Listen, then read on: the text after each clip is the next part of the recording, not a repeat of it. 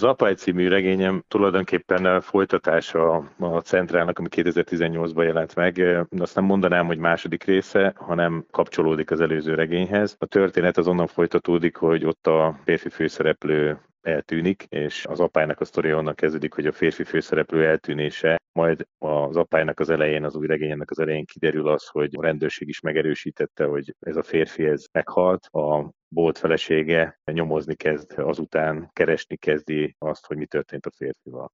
Tehát így kapcsolódik össze a két regény az iraki történetnek az a, az oka, hogyha ez volt a kérdés, hogy magát a, a történet volt egy magyar gyógytornászlány, aki valóban kindolgozott Irakban, és egyébként egy agysérültet kezelt. Az ő történetét ismertem, nagyon sokat beszélgettünk az országról is, Kurdisztáról, meg erről az egész több éves kintlétről, és ez inspirált arra, hogy, hogy magam is kimenjek. Dolgozott bennem, azért nyilván íróként nagyon sokszor az van, hogy vannak olyan szálak, amik lezáratlanak maradnak, hogy összekapcsoljam ezt a két regényt, és ez a történet, ez adta magát, ezért volt a közel-keleti folytatás, hogy ezt a történetet meg akartam írni, és egyébként a közel-kelet Irak nagyon érdekes abban a szempontból, hogy van egy olyan fajta kívülállása ott egy nyugati embernek, az iszlám világnak van egy olyan fajta labirintus, ezt magában a regénybe is leírtam, ami kívül tud állni a nyugati ember. Azért mondom, hogy iszlám világ, mert hogy a kurdok azok nem arabok, a mélyedek leszármazottai, de hogy nagyon sokan beszámolnak arról, ez a történetnek egy ilyen szempontból ihletet adó valódi, tehát aki valóságban kint volt Irakban, ismerősöm is, hogy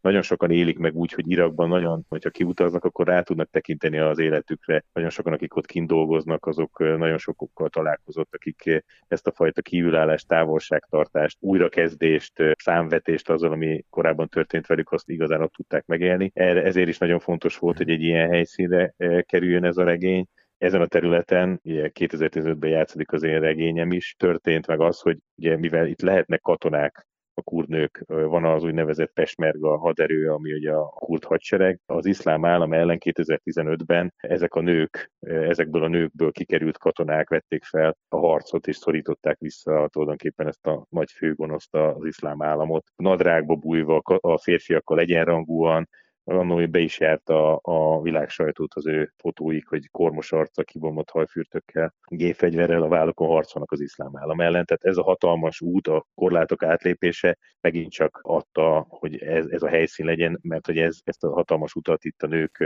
ezen a területen megtették, és látható ezek folyamat. Az olvasó az hogyan azonosulhat ezzel a világgal, vagy kellenek a azonosulási pontok? Hát ugye köztudomású tény, hogy a nők olvastak Magyarországon. Nekem is kellett hozzá bátorság, hogy azért ez a negyedik regényem, hogy negyedik regényre írjak meg egy női főszereplőt, tehát azért nehéz egy női főszereplőt megírni. A kérdésre válaszolok, melyek a messziről is kezdtem. Azt gondolom, hogy egy, egy magyar nő útjáról beszélünk, egy nyugati ember útjáról beszélünk, én azt gondolom, hogy, hogy éppen ezért tud azonosulni, mert hogy ráadásul egy olyan főszereplőt írtam meg, tehát aki egy apolitikusabb személy, tehát nem egy kifejezett közel-kelet iránt érdeklődő, nem azért megy Irakba, mert őt ez a kultúra annyira érdekli, hanem azért megy oda, mert ott kap egy állás lehetőséget.